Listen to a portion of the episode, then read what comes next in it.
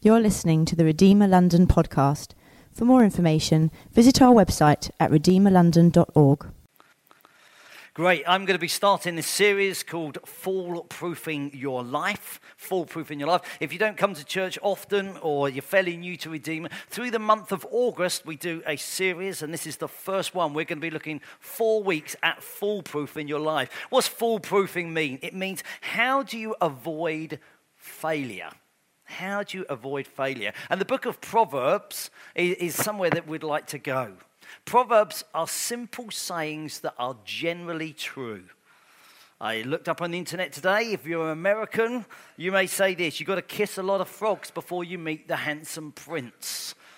It's a general saying that some would say is true. If you're English, you may say, the early bird catches the worm. It's a general saying that's true. I would say that the book of Proverbs is full of statements that are generally true. They're principles rather than necessarily promises. This book has been described as the most down to earth book in the Bible. It's written for those that recognize their need of wisdom we know it tells us right at the beginning that the, the beginning of wisdom is the fear of God. This one guy, Ray Ortlund, says the book of Proverbs is about the gospel, good news for the inept through the wisdom of God. It is about grace for sinners, it's about hope for failures. It's about wisdom for idiots. This book is Jesus himself coming to us as our counselor, as our sage, as our life coach. And I think as we look at this, I would love to think that we experience Jesus together. I'd love to think over these four weeks that we receive wisdom from God. And I'd love to think that we display what it means to be redeemed people in the world in which we live. So, I'm going to be talking about work this morning. Work. How do you feel when I say the word to you, work? Some of us, if we're really honest, it's a bit like Bob Parr, Mr. Incredible as he's known. Stuck in a small cubicle doing a rubbish role when I feel I'm a superhero and I should be doing something else. In the book of Proverbs, I'm going to suggest there are two extremes for how we approach work, and I think it's true today. I think you've got the extreme of idolatry. I approach work, and basically, it's, what, it's, it's almost what I worship. And the other is escapism. I want to avoid it at all costs. Now, what's really true often is when you've got an extreme, is we find ourselves somewhere in the middle. Well, let's look at the book and try and find some help here. The first title I'm going to suggest when it comes to work from the book of Proverbs is A Sluggard. A Sluggard. Proverbs 6 goes like this Go to the ant, you sluggard, consider its ways and be wise. It has no commander, no overseer or ruler, yet it stores its provisions in summer and gathers its food at harvest. How long will you lie there, you sluggard? When will you get up from your sleep? Terrible, isn't it? Obviously, betrays where I'm thinking. You know, some of you that have got students back from university that are now living at home, you think, I'm going to write down this proverb. I'm going to stick it on the fridge just at home. A little asleep, a little slumber, a little folding of the hands to rest, and poverty will come on you like a thief, and scarcity like an armed man. I guess we don't use the word sluggard. If we're really honest, you probably use the word slacker. A slacker is a person who shirks work or obligations. They're perceived to be those disaffected, apathetic, cynical, or lacking ambition. And so when you read the book of Proverbs, you get this whole theme many times of a sluggard or a slacker. At one time, they even say, Golly, there's a lion in the street. There's no way I can get out of bed. They just want to sleep. When I was a student in the summer holidays, I used to clean cars. Um, back in the old day, you only got brand new cars once a year. It was the new registration plate used to come out on the 1st of August. So people used to trade in their old cars because they wanted the new registration plate. And I used to clean cars for a garage so the brand new cars went out and there was a car cleaner there that used to be able to sleep in every car he cleaned. I mean, it was amazing. You know, he, he said, oh, I'm just going to go and clean this car. And half an hour later, you'd find him lying down in the back seat, fast asleep. I was chatting to Toby in the office and said, Can you think of an example of a, a sluggard nowadays? And he said, Well, when I worked in Starbucks, the manager could give you a job and be out the back doing a little order, and it should have taken him half an hour. And an hour later, he was still on the same order. He said, Oh, it feels like a sluggard, taking longer over a job than is required. Another suggestion by Toby. Toby works in the office with me, which I found fairly um, disappointing. He said, Someone who delegates all the work and doesn't do much themselves.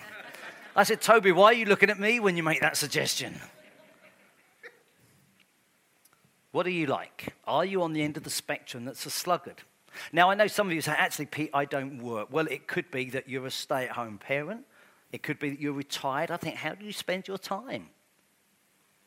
It could be that you're looking for paid work. It could be you're taking a break.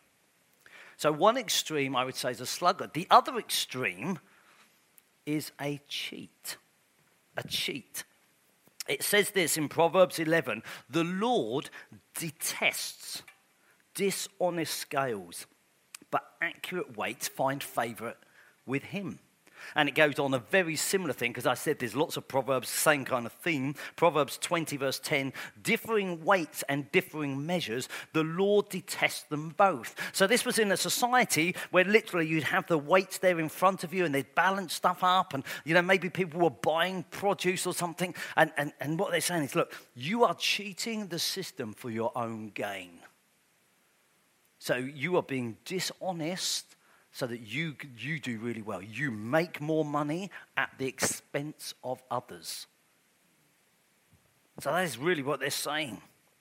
They were prepared to morally cut corners and relationally shaft other people for self gain. They were desperate to get ahead, whatever the price. On the spectrum, where are you?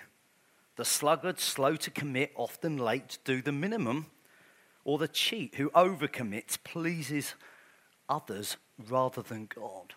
Now, I was thinking, oh, if I'm preaching this this morning, where do you think most people in the church would fit? Well, as a nation, many would say that we're on the cheat end of the spectrum. How can I say that? The average British worker does 8.7 hours a day. Now, some of you just sat there and thought, Lazy lot. I do 10 hours. Yeah, because we're on the cheat end of the spectrum. Overwork for self gain. The average British worker gets 28 days holiday. If you're in Germany, you can get 41. If you're Italian, 44. If you're Spanish, 46. If you're French, 47. I'm not going to go to America because that makes us all look lazy. the average British worker does eight weeks unpaid overtime a year. It's almost like, God, they're just so desperate to get ahead. They, they, they're given, oh, is that what a cheat means? The average British worker has the longest commute in Europe 53 minutes a day. Now you all sat there and say, mine's 54. the average lunch hour in this nation, lunch hour, it's in the title, is 27 minutes. It's almost like, oh, we could try and cheat because actually, if I just do a bit more, I could get a bit further, a bit quicker. I would say that your relationship with work is a diagnosis of what you worship. Your relationship with work is. So, if, when I say the word worship, so many of us think, oh, what I worship is what I'm singing about. I've come to church, I do the worship. But actually, I'm going to suggest from Proverbs your relationship to work is a diagnosis of how you worship. For many, it's where you get a sense of identity, security, joy, and life. It's fascinating, isn't it? Whenever you socially mix with people, how quickly it becomes what do you do for a job? Oh, it's almost where you get your identity, your security, your joy, and your life. The sluggard approach wants comfort, rest, play, and relaxation. The sluggard would do anything to avoid the pain of the world, whereas the cheat risks losing their freedom. You could be arrested, I guess, for doing un, you know, in improper scales to get money, power, prestige, and position. You cannot separate work and worship. Many years ago, there's a guy called C.H. Spurgeon who led a, a, church in London. And for the church, you had to have an, uh, an interview to become a member. And so people said, I just don't want to go on a Sunday, I want to be in. And so to become a member, you had to have an interview with one of the church leaders. And there was a maid who has an interview with C.H. Spurgeon. And at the interview, it's like, How has Christ made a difference in your life? I don't know how you would answer that question. The maid said, I no longer sweep the dust underneath the corner of the carpet. And Spurgeon said, Enough said, you can join the church. Because he thought your relationship with Jesus impacts the way you work, and therefore you're a believer. I thought it was a fascinating take. You see, if we go back, and I believe that although there's 66 books in here, there is one theme that runs right the way through, one story. So if we go back to Genesis, Genesis 1 and 2, it makes sense of the whole story. Before sin entered the world, we were created to work because God is a creator and He created us to work. When I was a kid, we used to, I can't even remember where it come from. There was this thing, uh, hung, what was it, Hang the Twerp who invented work. And there was this sort of song, and it's almost like, oh, God, who would I would invent work? Well, actually, the Bible would say God created work because God's a creator and we're made in his image. Ken Costa, he's a South African banker, but he lives here in London, says it, it is deep in God's character to work because it is deep in God's character to serve. And so, therefore, if we are made in God's image, we are made to work. It's not like this thing, oh, I'm desperately going to get out of. I believe, therefore, that God gives work dignity and rhythms. Zwingli, he was the leader of the Reformation in Switzerland. He died in the 1500s. So there is nothing in the universe so like God as the worker. You see, if you read the book of Genesis, you find that every day God created.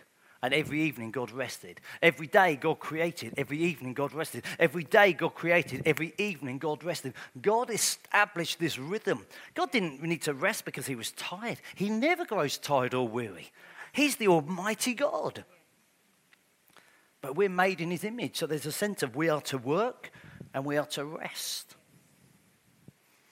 Adam and Eve had identity in their relationship with God, and from this flowed fruitfulness in the garden. Now, sadly, in church history, we've ended up di- dividing our life for God and our sense of work. And it's almost like, oh, well, if I think about God, it's, I don't know, it's two hours on a Sunday morning. Or if I think about God, it's when I go to the prayer meeting on Wednesday night. And so the danger had become that it's almost like, oh, well, this is our God bit, our sacred part of life, and this is our secular part of life. And over church history, it got divided. But actually, during the Reformation, it was 500 years ago when they started going back to the Bible and saying, What's the Bible say? How do we avoid these traditions? They realized that actually work is your godly life. Martin Luther, the German professor of theology, again, who was in the 1500s, said this Your work is a very sacred matter. God delights in it, and through it, he wants to bestow his blessing on you. Therefore, I would like to suggest to us as a church that work is your holy calling. Monday is as important to you as Sunday. So, whether you're a student, a parent, whether you're retired and you think, I'd volunteer at the food bank, what you do Monday through Saturday is as important as a holy calling as coming together on a Sunday. Dave Devenish, he leads a church, or, or did to be honest, in Bedford. He said this kingdom people are not lazy at work. They see work as part of their mission to the world. How? Oh, because we're made in God's image. It's my privilege to serve. Billy Graham. Some of you would have heard of Billy Graham, and who died uh, last year, 2018, was considered one of the best known Christians all around the world. Apparently, he used to have a sign hung up in his kitchen over the sink.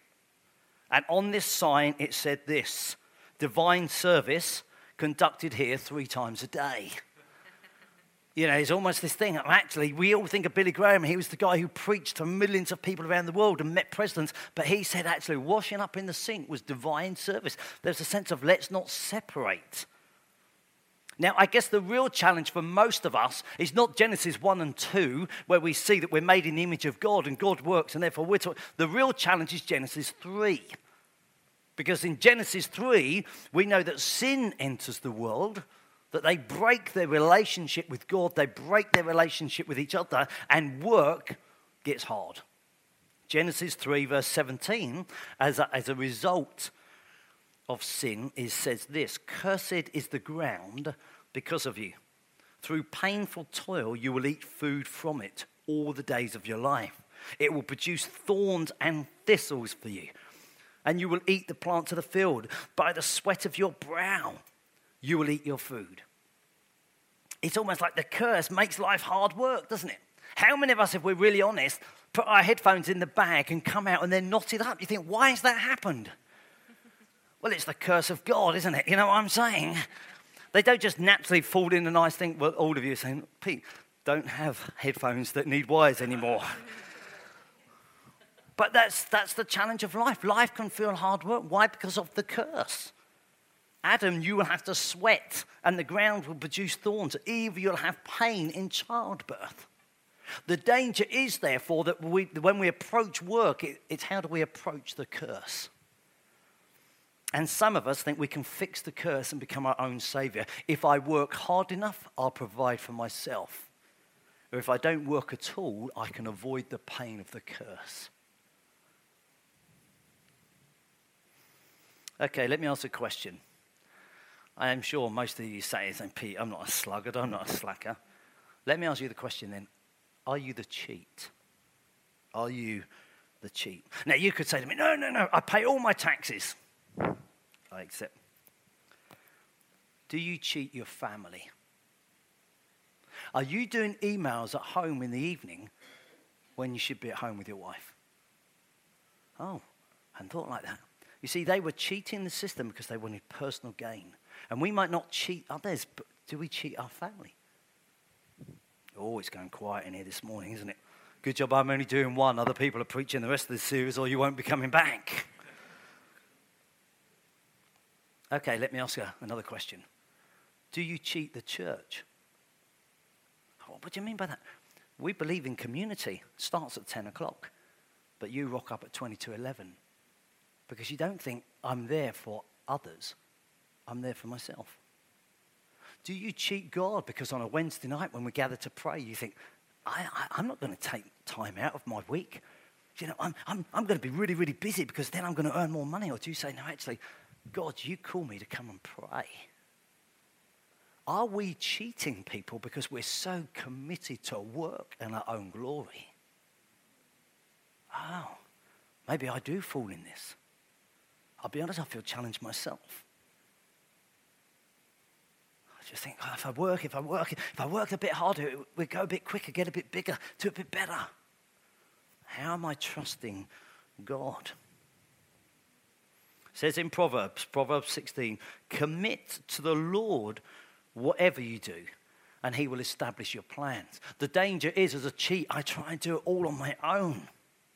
Paul says this when he writes to the church in Colossians whatever you do, work at it with all your heart as working for the Lord. That is the key, not the human master, since you know you receive an inheritance from God as the Lord as a reward. It is Christ just, oh wow, that, that changes my whole motivation. Uh, I'm not going to be lazy because I'm doing this for God. I'm not going to cheat other people or my family because I'm living for God. Martin Luther King, he was a Baptist minister as well as the civil rights leader, said this If it falls to your lot to be a street sweeper, sweep streets like Michelangelo painted pictures, sweep, sweep streets like Beethoven composed music. Sweep streets like Shakespeare wrote poetry. Sweep streets so well that all the hosts of heaven and earth will have to pause and say, Here lived a great sweeper who swept his job well. It's almost like whatever God calls you to do, it's not about you. It's not about you avoiding the pain of the curse, or it's not about you trying to be your own savior. It's about living for Him. Tozer, he was an American pastor and author. He said, It's not what man does that determines whether his work is sacred or secular, it is why he does it.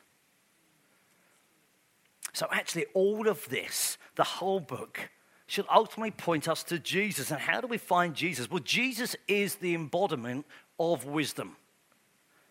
Jesus, we believe, was born of a virgin. He was 100% God and 100% man. He kept the law. He was perfect. He delighted in the law. But he was arrested, betrayed, crucified, died, and rose again.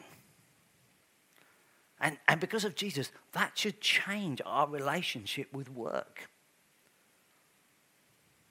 Uh, let, me, let me have a little look at a few of these things. You see, a cheat, which is, I'm suggesting, more in the room, a cheat is easy to overwork because we want to benefit from the affections of others. I want their affirmation, their love. And yet, if we understand who Jesus is, we know we are loved by Him not by the job we do. Do not look to yourself, look to God. Let's go do a few examples. Maybe this will help. Are you busy, over busy, because you need to prove yourself? Because actually, the Bible talks about the liberating grace of God. God is my Savior, not myself. Oh.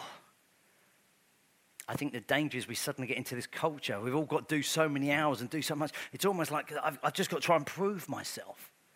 Whereas actually, the gospel says God loves you, there's grace. Are you busy, over busy, the cheat, because of other people's expectations? Oh, I think everyone's just expecting me to do it. Because the gospel talks about the liberating fear of God. God is my master, nobody else. Oh, wow. So the gospel is really going to change the way I relate to work. Because I used to always think, I've got to work, I've got to work. People have got to see that I work because there's expectations. No, I live for God. Are you over busy? Because otherwise things get out of control. God, if I'm not there doing it, if I'm not making it happen, it's going to be a disaster. The gospel says God rules. God is my provider. I've got to trust. Oh, wow. So, actually, if I really understand the gospel, it, it impacts my whole relationship with work. Are you over busy because you prefer being under pressure? Oh, I love it, don't you? Adrenaline junkies. How hard could we run at life? you know, my sort of philosophy has always been this I'd much rather, you know, burn out than rust out. Ah, but actually, God is my refuge. That's what the gospel says. It's not I've got to overdo, God is my tower that I come to. Okay, are you over busy? Here's the London challenge because I want to make the most out of life. Oh, yeah, I'm going to do this, this, and this. I want to pack my days. What does the gospel say? There's a sense of eternity, and God is truly my hope, not what I cram into the days on this life. See, often we work to gather lots of stuff that we cannot take with us when we go. Often we work and we almost build this, this kingdom. where surely the gospel says, Jesus is my treasure. Surely I should be living for him and knowing him. So, what about the sluggard? Many of you say, oh, no, that's, but I'd like for those in the room that say, actually, Paul writes to the church and says, don't be idle. 2 Thessalonians 3 In the name of the Lord Jesus Christ, we command you, brothers, to keep away from every brother who is idle and does not live according to the teaching you received from us. I'm not going to say which television programs you should or shouldn't watch. You know, there are some people that seem to have watched them all. Binge on box sets. You know what I'm saying? And then they suddenly think, oh, got it. I haven't got time to go to a prayer meeting, but I have seen a whole box set this week. How do we keep from those? That would just drag us from that. As I said, the sluggard avoids going out in the city because there's a lion in this. Pete, are you making that up? No, I'm not. It's here in Proverbs 22. There's a lion outside. There was no lion outside. So why had they become a sluggard? Because there was a sense of fear fear that they could fail. And some of us, if we're really honest, we stop taking risks for God. We stop giving 100% because we think, well, if I try and it doesn't happen, I failed and I don't want to fail, so I won't bother trying. I want to suggest that we find real rest not in our work, but in our Jesus. Here's a confession for you. Nick and I have just had uh, four days in Prague. It was lovely. You know, what I'm saying we did the bus tour, we did the boat tour, we went to the castle, you know, we went to the monastery. And then we both got up this morning and said, Golly, I do feel tired. You see, the challenge is that we so often think of rest as a place. Whereas actually, what Proverbs would teach us is rest is a person. We don't escape from life to have our, you know, if, if we live life in such a way that we've got to get away and suddenly get four days so that I can breathe again, we've missed it. Rest is knowing Christ. I, I, was raised in a Baptist church, and whenever we went on holiday, we only ever holidayed in this country with my parents, we'd always go to church on the Sunday. Didn't matter where we were in the country, we'd go and find another Baptist church. And obviously, I'm under grace now, so for years I've not done that. So, by my life, I was saying that my rest was in a place, not a person. Funny, last year we were on holiday. God, it sounds terrible going through your holidays, doesn't it? last year on holiday in Lisbon. And Nikki said, Why don't we go to church on the Sunday? And we found this church and we went along. There you go. God, I'm looking holy now, aren't I? It was probably the highlight of my holiday. I'll be honest, we started worshipping. I must have cried three times just in the time of worship. I thought, God is in this place, and I feel undone. Because rest is not in a place, it's in a person. And I think even in London, our challenge is we think, oh, if I go and have that meal at that restaurant, if I get for this weekend in the Seychelles, you know what I'm saying? If I could have this spa event, whew, I feel rested. And actually, what we discover is true rest, the true Sabbath, is Christ. Okay, this sounds heavy. If it's heavy, forgive me. If you're tired this week, come to the prayer meeting. You think, oh, but Pete, that's another event. No, it's, it's encountering Him. And if we believe the Sabbath encounters Him, that would refresh your whole week. Oh, but Pete, I'm so tired. I've commuted. 54 minutes because I'm a bit above the national average, I would say come to the prayer meeting because you encounter him, it changes everything. Oh, the kids, Pete, you don't know what it's like running around with the kids. Come to the prayer meeting. Because if Sabbath is a person and when two or three gather, oh, it changes everything.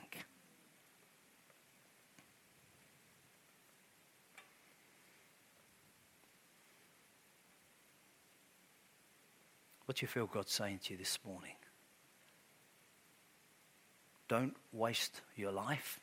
How do you approach work?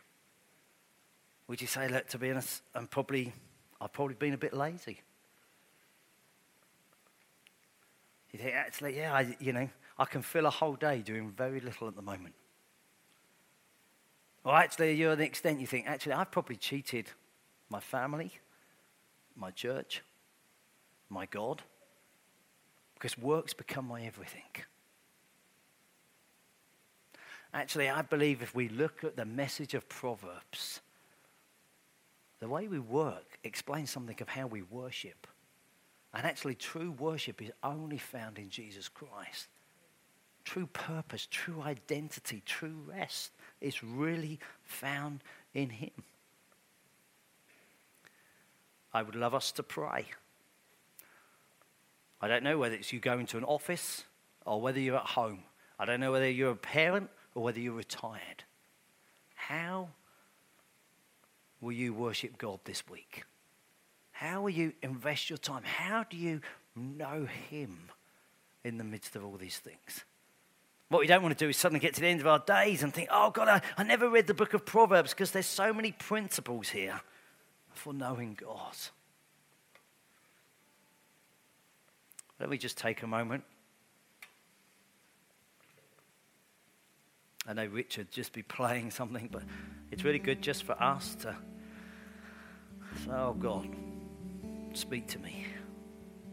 I don't want to be condemned, but I do want to be convicted. I do want to hear the Holy Spirit in all of this.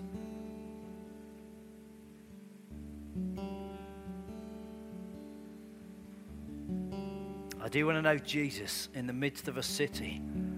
You haven't got to flee the city, you've just got to run to Jesus.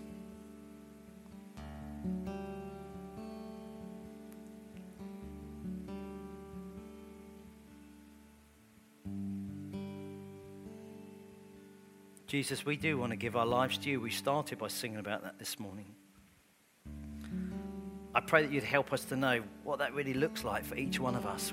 We're not coming to establish some rules, we just want to know the principles here.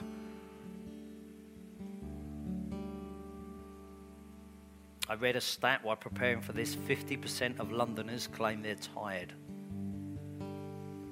Well, if that's true of this room, how do we come and get refreshed in Him.